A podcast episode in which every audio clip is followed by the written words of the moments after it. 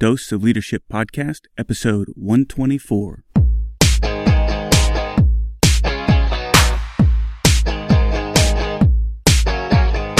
Welcome to another episode of the Dose of Leadership Podcast, the show that brings you inspiring and educational interviews with today's most relevant and motivating leaders. Each episode is dedicated to highlight real life leadership and influence experts who dedicate their lives to the pursuit of the truth, common sense, and courageous leadership. And now, here's your host, Richard Rierson. I'm so happy to have on my show today Shane Snow. He is a New York City based technology journalist and web entrepreneur.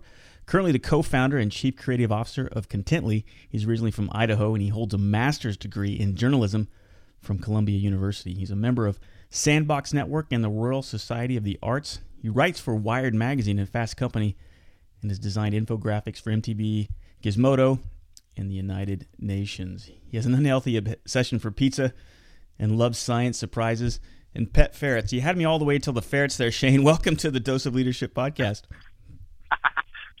Thanks, Richard. Uh, pleasure to be here. I'm just teasing with you. I, I, I'm, I just my daughter just got a guinea pig and she wanted a ferret, so I settled on the guinea pig, and I love the guinea pig. So I probably, if I had a ferret, I probably would fall in love with. It. But gosh, thanks for coming on the show, my friend.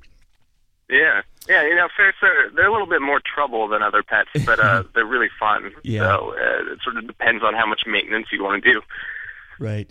Well, gosh, man, I'm so. The reason why I brought you on the show is, you know, I, I love. I talk to all kinds of um, you know, leadership is for everybody, and I think sometimes we get uh, this kind of perception that leaders for the CEOs and the people with the titles. But you know, I love talking to solopreneurs or entrepreneurs or people who do things unconventional. And I love your blog. I love your writings. And uh, you just strike me as one of those guys who started to do things kind of the unconventional way, the the non-standard way. And uh, to me, that's that at the heart of leadership. So tell us a little bit more about yourself, your background, and uh, and just let's educate educate us on you. Well, thank you. First of all, that's uh, all those things are really kind things uh, to say. I uh, so I grew up in Idaho, um, and I think you know thinking back on the reason I sort of approach my career the way I have, uh, I think about two things that happened growing up. One is my dad is an engineer, uh, and he was always fixing stuff and he was always building stuff and kind of forcing my brothers and I to help him you know, build roofs or repair cars and things. And he taught us this lesson over and over again that it's better to work smart than to just work harder. Mm. Uh, and not that hard work isn't required to do great things, but you can work just as hard the stupid way as the smart way. Um, and so I kind of always took that with me in my approach to whatever I'm doing. And I think that's really the entrepreneurial mindset. Uh, he would always sort of teach us these lessons where he'd say, try and pry this nail out of the floor, and we'd try, and it would be this impossible nail, and then he'd show us, hey, if you turn the you know the hammer into a lever, you you know put a pipe on it or something, you get a lot of leverage, then you can pry the nail out easier. He tried to sort of teach us those lessons, so I kind of take that mindset with me. Uh, the other thing, though, that I think is really important that I underestimated until you know recent years is uh, my mom really inspired uh, a lot of confidence in me. It kind of told me you know, you can do whatever you want and anything's possible because, you know, you're a great kid and all that. And I think that's, you know, probably rare, I guess, yeah. for, for a lot of, a lot of people that she, I had this unbounded, uh, boundless confidence. Um, and also, you know, read tons of books and things. And so I guess growing up in that kind of environment, also Idaho is an extremely boring place. you know, as pretty as it is, it's, it's totally boring.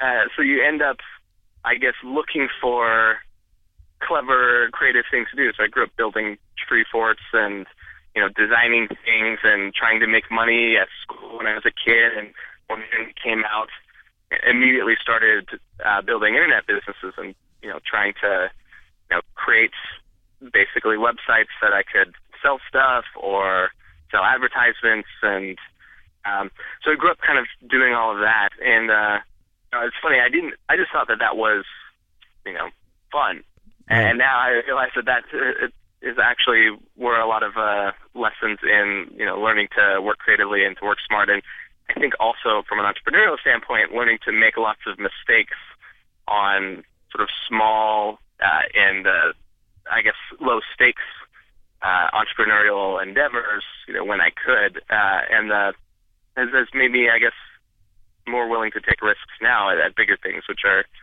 you know kind of what I'm working on now.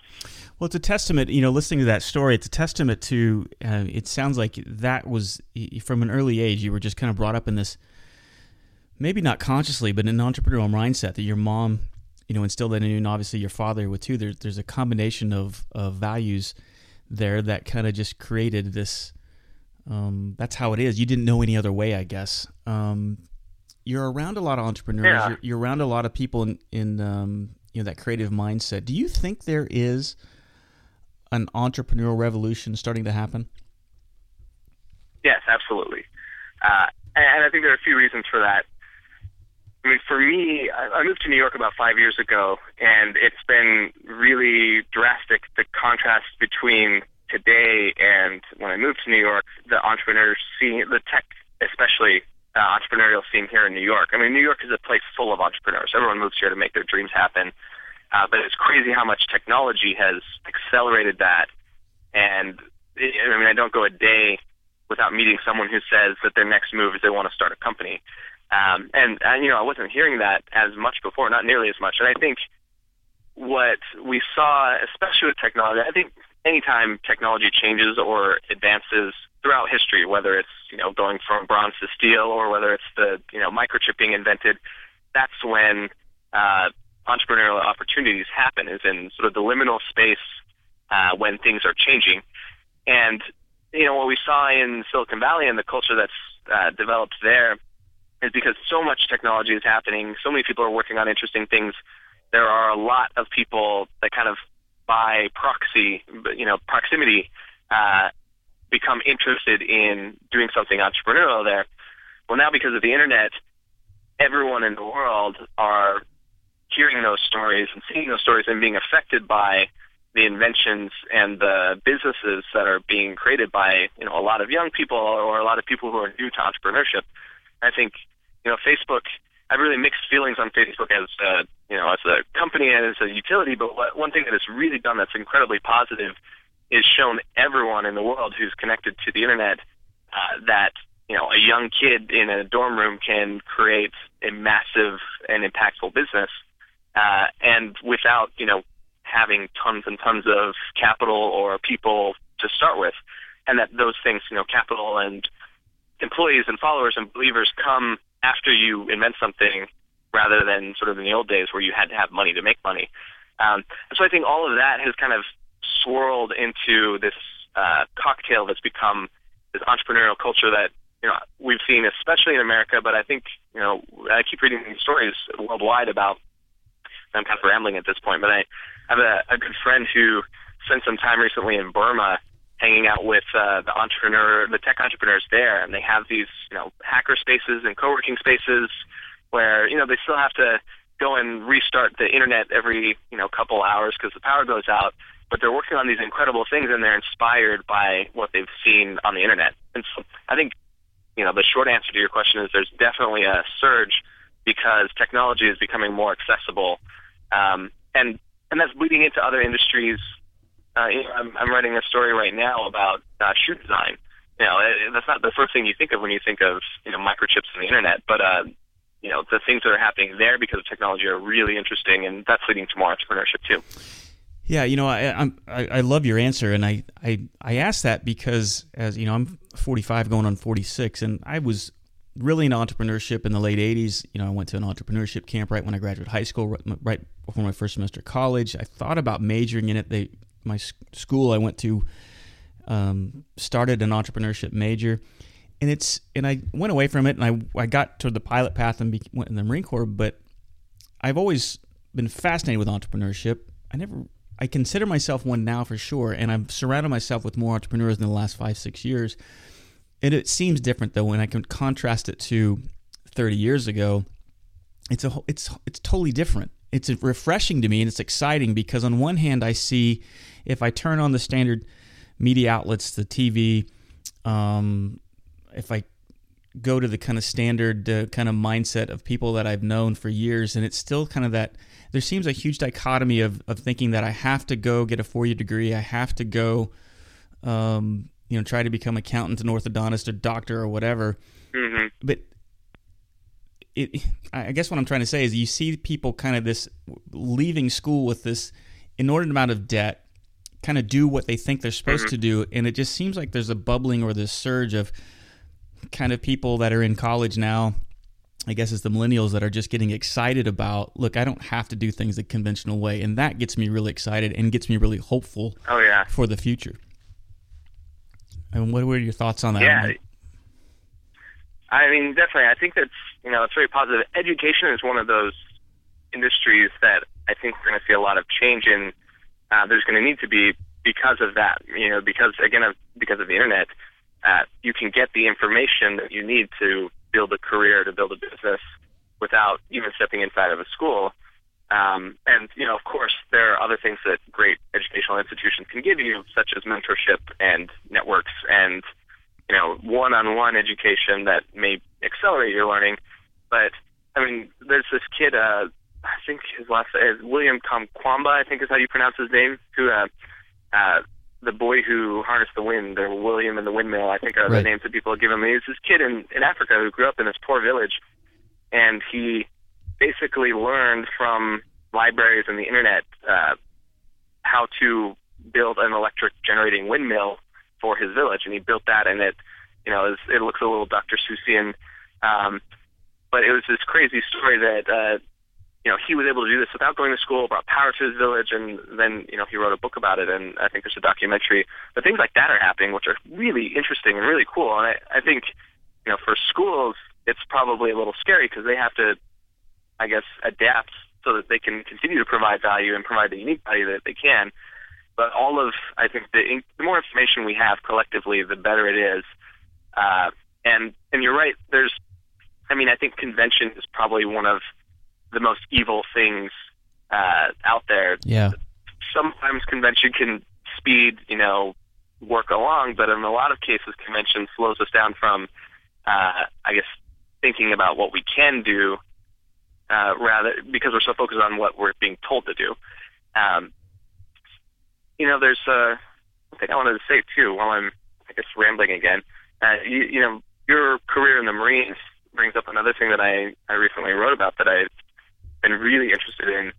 Is you're starting to see this kind of non-conventional thinking and invention, uh, entrepreneurship essentially happen in places like the Marines. I, I just learned about this, uh, the Marines Expeditionary Energy Office, I believe it's called. Uh-huh. Um, that they are taking solar technologies that are being developed and putting it on the front lines of the battlefield to help them save fuel and uh, keep troops out of danger.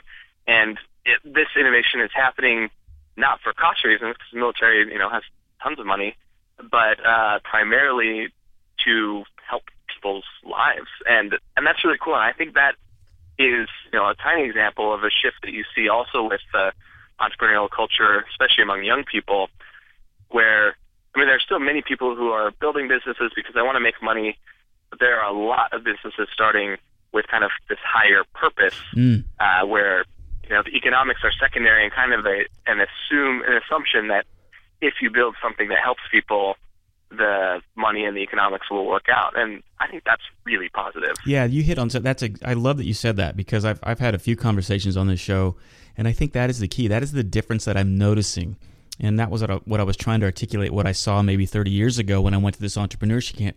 Camp. It was more about you know. Of course, this is the late 80s, and it was more about the the um, the individual. It was more about the um, all about the profit and the making the money and the freedom. It was less about doing something bigger than yourself. You didn't hear a lot of that talk. What I see now, and especially in young entrepreneurs, but that seems to be the overriding theme. I think when, when I talked about the revolution, that is the kind of the, the overriding theme that I see is different is that people want to be part of something bigger than themselves. And that is a recipe for great success, in my opinion. If, if people are thinking that way, man, great things can happen there. Because that's how great organizations, great leadership really thrives is when you get people to, you know, that's how you get people to you know, climb climb you know brick walls with their bare hands and spend the long hours because they want they feel like they're part of something unique and special.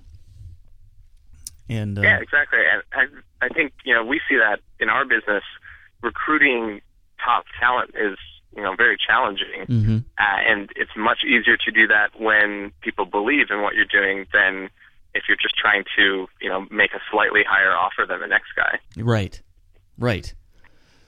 you know Simon um, Sinek. I mean, he talks about that a lot. How um, you know that's kind of his whole book. You know, start with the why. That was his kind of revelation that um, if you start from that way in, and you know that's why Apple was so successful, right? I mean, because they didn't, you know, Mhm. from a technological standpoint, you had, you know, basically the same thing, operating systems, everything else. But he starts from the why, you, you know, the big purpose. Um, people get excited about it. That's why people buy. People buy things because of your why, not because of your what. hmm You know, I'm Yeah, yeah, I love that. I'm curious about you know how you kind of fell in or or um, started realizing how the importance of leadership as a startup. You know, and I've had conversations with entrepreneurs, and they, they one entrepreneur, an older gentleman, he's in his uh, 80s now, and he told me, he says, "Well, you can either be a great leader or a great entrepreneur. You can't be both." And I disagree with that wholeheartedly. I think great entrepreneurs uh, can be great leaders. Um, what's your thoughts on that? How did you how did you get or how did leadership kind of hit you in your face in in the startup? Was it intentional from the beginning, or did it kind of sneak up on you?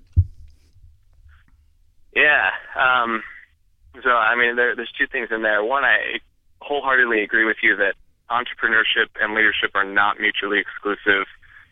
And I think, you know, the best entrepreneurs are able to inspire people to follow them, uh, especially in the early days of a, a company or an initiative when all you have is the vision.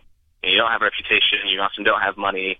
Um, you know, it's that inspiration that keeps you going until you hit solid ground and you have you know a real business and that uh, leadership is you know the only way to to really make that happen um so yeah no i, I totally agree uh with you on that one. And i guess in my own career i mean leadership is one of those things that i feel like for me has not been I don't know how to put it so that, that's not the thing that i'm actively thinking about i Right. guess when i'm doing what i'm doing.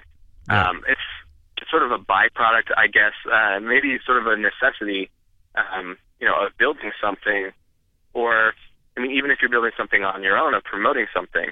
Um, you know, thought leadership, I think, is uh, that's one of the great things about publishing and the internet, and you know, and technology. You know, since the radio or newspapers or whenever we can start publishing, uh, is the ability for one person to, uh, you know, inspire others with their communication without having to be there in person. And so, and that's you know how a lot of businesses get uh, followers and traction in the early days. I don't know. I I mean, I keep feeling like now that we're though my company Contently, which is the company I'm running right now, uh, with two partners, uh, we have you know about 30 people, and we'll probably be 75 by this time next year. So I've been thinking maybe I should buy a book on management or something because uh, the more people, the you know, the different it gets. But I think for me, my guiding principle has been caring about people first. Um, Sort of another one of those phrases that uh, you know that my my dad always said is people are more important than stuff. So my mom, bless her heart, uh, was always crashing the car into things. She would back it up into the gas pump, and she you know run over the hedge, and she's always doing stuff like that. Um, she's a wonderful person, but she's a terrible driver, and kind of you know ended up doing a lot of things like that. And my my dad always used that as a lesson. He never got upset, you know, about the scratch paint or the ruined car. He always asked, you know, are you okay? And he always said, kids, remember your mom is more important than the car.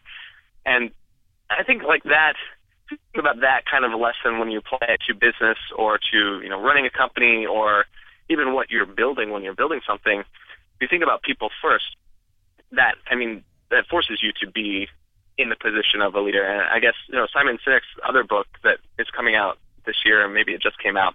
It's called Leaders Eat Last. Right. Um, I heard him give a talk about it.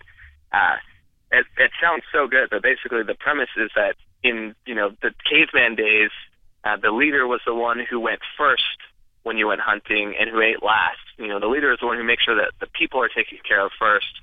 Um, and uh, and that's I mean, I, I think that's a really good lesson. I'm, I'm excited to, read the book after hearing him speak about it. I think that's kind of the, for me, I don't know that I actively pursue leader. I don't even know that if people in my company would consider me like the leader. We, you know, we have I have two co-founders that do an amazing job at inspiring people. But I think it's that people first mentality that makes a difference. Well, I love your answer, and I think you're absolutely right. Sometimes we, I, the thing that drives me crazy about, you know, I'm not into the ethereal academics, and sometimes I think we make leadership harder than it needs to be. And you hit it right on the head. Um, leadership is about people and people first, and and you know, one of the great lessons I got when I was early on when going through my um, officer training in the Marine Corps, and, and a pretty senior enlisted guy, just having a conversation with me, and he said, you know, you can sum up you know, you can become a great officer and have a great career in the Marine Corps if you just understand that if you take care of them, they're going to take care of you, and it's as simple as that. Mm-hmm. Now, taking care of them doesn't mean you're, Yeah. you're babysitting them, but you're just you're doing you're always doing the right thing for them, and you're right. It's a it's a people first mentality. It's an outward focused mentality. So I, I love that because you're you've you've obviously and what I love about it is is I love that story about your dad and just that how that resonated with you. You know, a simple thing about you know your mother, you know, having trouble with the car, and then he always went back to that, and you remember that, and that can, but that is the the true essence of leadership, in my opinion. I don't know. I love that. And I love your I love your answer, by the way. So, um, Thanks. what- Yeah, you know, you bring up a good point that something I'm concerned about myself, you know, when it comes to do with leadership is allowing people to do their best work is often about letting go absolutely, and not, yeah. uh, you know, not, not hovering. And, uh, you know, part of, I think, a, a common sort of, uh, feature of entrepreneurs is, uh, precision and kind of micro uh, management and obsession. And you know, I think good leaders are able to recognize when to step in and help people, uh, but empowering them rather than doing things for them is really you know what's going to help them the most. And I think, I think for me, that's hard, um, and that's something that I personally want to get better at. And I mean, I understand that that's helping them more if I can take that approach than if uh, you know I take the short-sighted approach of helping them of fixing it for them, right? Um, or maybe even saving face for them uh, if they do something wrong. So yeah, that's something that I'm I, I think I'm going to have to work on in the next little bit. Well, I think everybody does. I mean, you know, I think just understanding and and you know going back to your original part of like why you don't know if you intentionally think about it. The great news is, is you, there's a great foundation there, and I think all great leaders um, understand first and foremost, like you said, that it is about people. The other part where you step up your game as a leader, like you said, is is wow, you know, being intentional about it and being humble about it, like you said. I think um, it's a lifelong process that never ends. It's not like, and it's funny that you said I need to buy a book about management and this and that. I mean, there's so many of them out there, but I think that Yeah. um, you know the the idea of being willing to be intentional about it is a huge step. And I think a lot of times people think leadership is not for them, that they don't look at themselves as leaders. And where I'm coming from is that everybody needs to think and act. You know, it's for everybody. It's not about your position, your title. And the more that you can in your company create everybody to think and act like a leader, that's when things really transform, in my opinion. You know, you I surround like that. you know, as a journalist, you surrounded yourself. Um, well, you know, tell the story. I, this is what I think. Th- this highlights a lot of what attracted me to have you come on the show. Tell the story about how you, um, as a young journalist, you're struggling. You're trying to get noticed. It's a noisy world out there. How did you get Wired, which is a, a prominent magazine, to pick up your stuff? That's got to be difficult. They, they isn't it, isn't it a traditional, conventional path to, to become a um, a writer? Talk about that. Oh yeah, oh yeah. Um, and I, I've written about this too. And I uh, so I get this question from a lot of journalists because you know I'm a young journalist. I've only only been at it for a few years. Um, and uh, yeah, Wired is. I mean, I think they won the award for magazine of the decade or something. They're not the biggest magazine, but they they have a loyal and very massive following. Um, so I, when I decided I wanted to become a journalist, it was really because I wanted to back up a little bit. I had this moment of crisis in my life where I was doing stuff on the internet and I put myself through school and I was kind of feeling like I was climbing the walls in Idaho and wanted to either meet people who were interested in what I was doing and couldn't, you know, find many of them or kind of like get out and, and I don't know, find myself. Um, and so I ended up moving to Hawaii to kind of think about life and, you know, think about what I believed and what I wanted to do. And that was where I decided that what I really loved was journalism. And for a lot of the reasons that I loved entrepreneurship, you kind of have to be enterprising. You find the stories, and you know you do things on your own. You hustle, you make things happen. Um, I really loved writing. So when I moved to New York, because I wanted to be a writer, uh, I decided, well, journalism and technology entrepreneurship are the you know the two things that I have that means I should write for Wired magazine, and that was my favorite magazine, and I you know I really wanted to write for them. Um, and you know the story was I initially actually came up with a really good story idea, and I pitched you know one of the editors at the print side of Wired. Um, and he you know he sent me a nice note back that basically said, "Hey, I appreciate the you know the enthusiasm and the pitch, but got to tell you, you know, you are unknown and unpublished, and uh, we don't you know assign stories like this uh, to people you know that have no experience like you." Basically said, "Come back in a few years when you have some more notches you know on your belt," and uh, you know I was kind of depressed. And I thought, well, you know, it's the you know 2000s and there should be a meritocracy and the internet and all of that and uh you know good story should be a good story no matter who you are but the the convention in journalism and in the magazine world uh was kind of put there because there's so many people that want to be writers and the convention is you have to earn your dues Right. before you can write for the big guys and uh what I ended up doing is uh sort of building a backwards ladder to Wired. So I, you know, I asked myself, what is the minimum sort of required credibility to uh, to write for Wired? Well, it's probably a similar magazine that's maybe a little smaller. Um, well, what would be the minimum credibility to write for that magazine? Well, it's probably you know the web version of that magazine, or maybe you know another magazine that's a little smaller. And so, kind of basically arrived at the conclusion that you know I was unknown, I was unpublished. I was going to pick a tiny publication that was sort of an anti-platform. Uh, you know, would be willing to publish anyone, uh, regardless of experience, because they you know were new or young or desperate. Um, and so I started pitching stories to those kinds of blogs, essentially, uh, you know, small tech and social media blogs. Ended up writing a few stories uh, for one blog, and then I pitched sort of the next rung up, uh, and I wrote a few stories for those. And it, you end up, I mean, you have to be a salesperson essentially to be a freelance journalist. So you end up pitching a lot of people, and no one writes back, or people say no. But you know, once you get in, you can you know develop a long-term relationship. So I wrote for this blog called The Next Web, which has gotten pretty big now, but at the time it was one guy. I used that to uh, climb up one rung to uh, Gizmodo, which at the time was a lot smaller. Um, now it's pretty big. Uh, I used that to get to you know Mashable and Social Media Examiner and some other ones. And I went for Mashable after I wrote you know a few dozen stories for Mashable. Uh, I pitched Fast Company, which is a you know great tech and innovation magazine, one of my favorites now. Um, I wrote some stories for them online, and then I went back to Wired, and I said, "Hey, I've written for you know all of these places, including you know Fast Company, which is kind of uh, you know just like a hair smaller than than Wired. Um, here's a story idea, and, and then they finally published me. And this all happened, you know, in the course of about six months. Of course, I you know had a great story idea that had had sort of fallen in my lap. Um, but the normal process for doing that, for writing, and, and I write for Wired all the time. Um, you know, this morning I actually just finished a, a feature story that I, I turned in for them that'll come up in an upcoming issue. Um, but the normal process for writing for the print side of Wired magazine is getting a job as like an intern and hoping you make the cut and get picked up as a really low level employee and working there for years. Eventually they let you write a couple stories. Um, then when, you know, someone dies, you get a senior writer position. Um, and then, you know, you do that forever until they let you write features and it takes years and years. Um, so I, I think the other prerequisite is you have to be good at finding stories. You have to be good at writing, and I think I'm, you know, medium at that. But I was able to hustle and sort of replace the convention with uh, proof. Really, what the editors are looking for is proof. Yeah. Um, and becoming an intern and climbing your way up the ladder is not the only way to prove yourself. And so I basically that was sort of my hack, I guess, to to work up to that. And now I write for them. I still write for Fast Company, and I, I love all of it. And uh, you know, and that's been a great platform for me um, as a you know both a writer and an op- entrepreneur.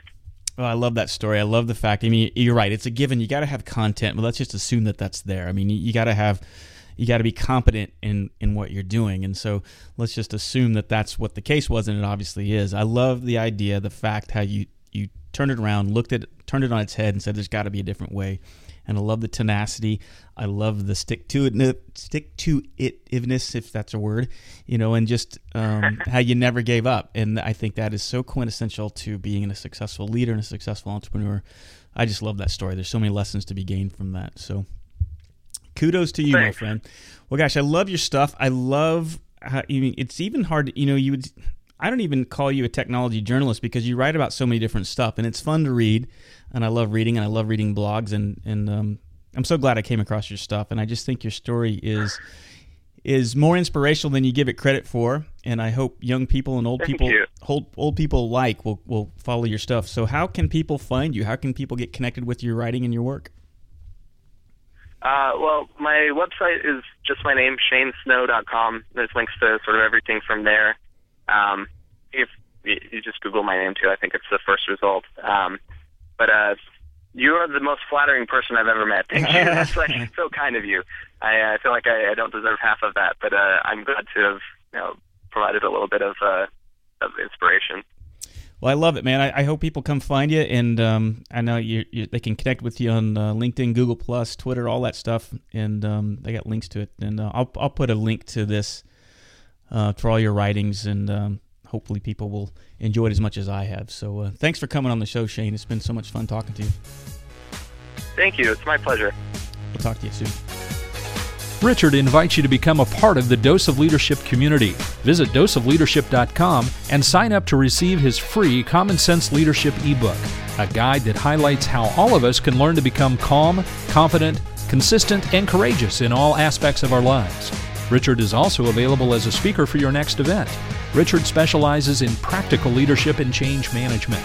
He has a philosophy of inspiring everyone to think and act like a leader, which is based on timeless natural principles and common sense. You can get more info by visiting doseofleadership.com.